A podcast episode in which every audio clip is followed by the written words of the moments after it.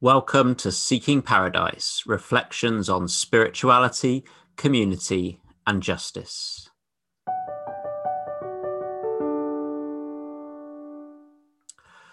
What did Jesus teach?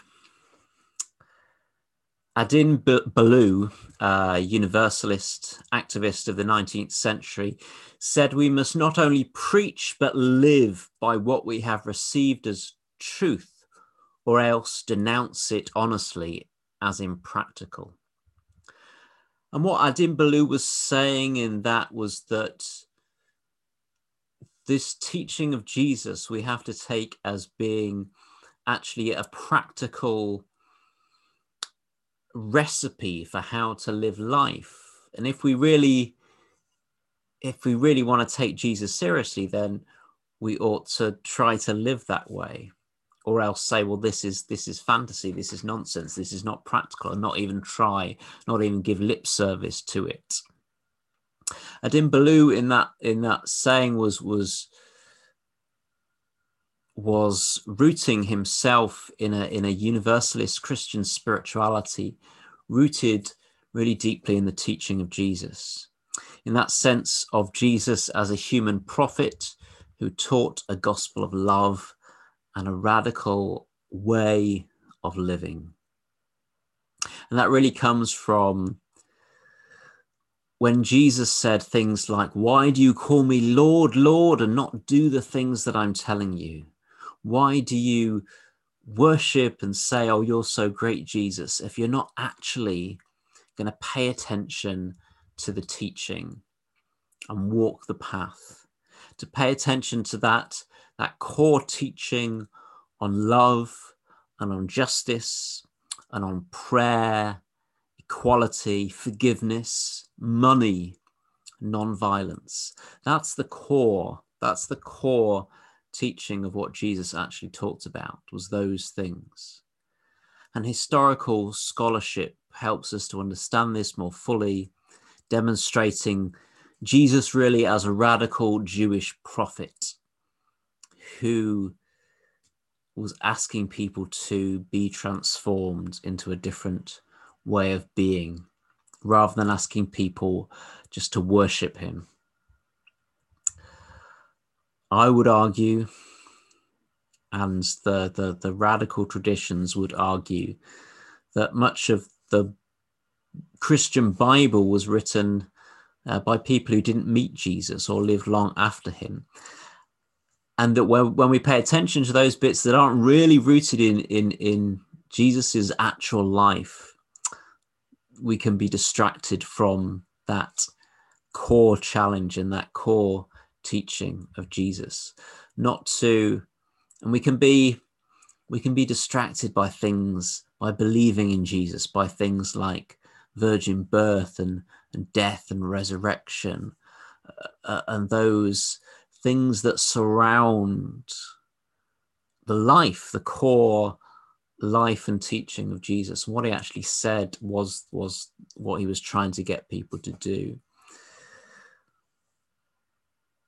For my kind of tradition, for the tradition that I follow, for the tradition that this ministry is, is rooted in, um, there's a sense that those things, birth, death, resurrection, aren't the core, aren't the most important things. The most important things is what Jesus actually said as the way to be a human being and what actually matters.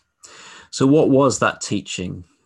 In a really, this is a really simplified version, because Jesus's teaching is so multi-layered and and ever unfolding. The more you kind of get into it, the more you see different layers of things going on, but that's not an excuse not to actually get to what the core core of it was, to to to, to say it fairly simply, which I think is where we can start, by saying it fairly simply saying it fairly simply the first thing is that God loves you.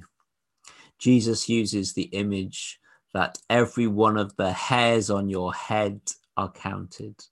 There's that much compassionate attention given to you by the divine presence, by the loving presence of God that the hairs on your head have been counted by God. This is an intimate, caring lover that holds us, that holds everyone.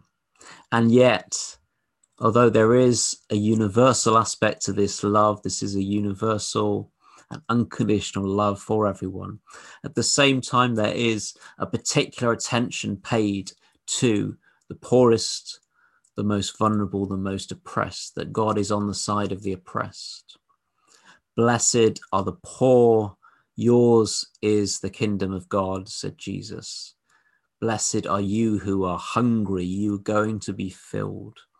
There is a sense that there is a, a movement of history which is about the oppressed seeking justice.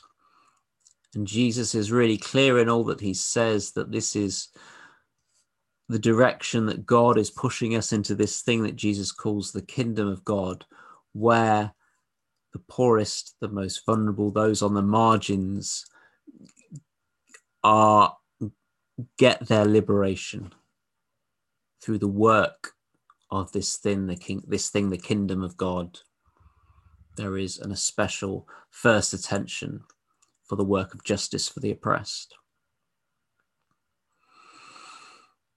And that our um, our response to this um, this movement of the divine that we get a sense of is is to move into the flow of that love, that that divine, uh, forgiving, universal, compassionate love can flow through us and make us Uh, capable of a love not just to those close to us, but to to all people, including our enemies.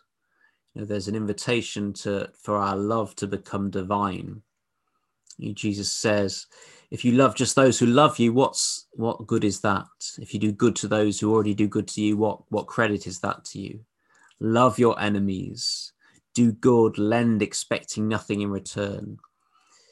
And you will be children of the Most High, for that divine love, God, is kind to the wicked.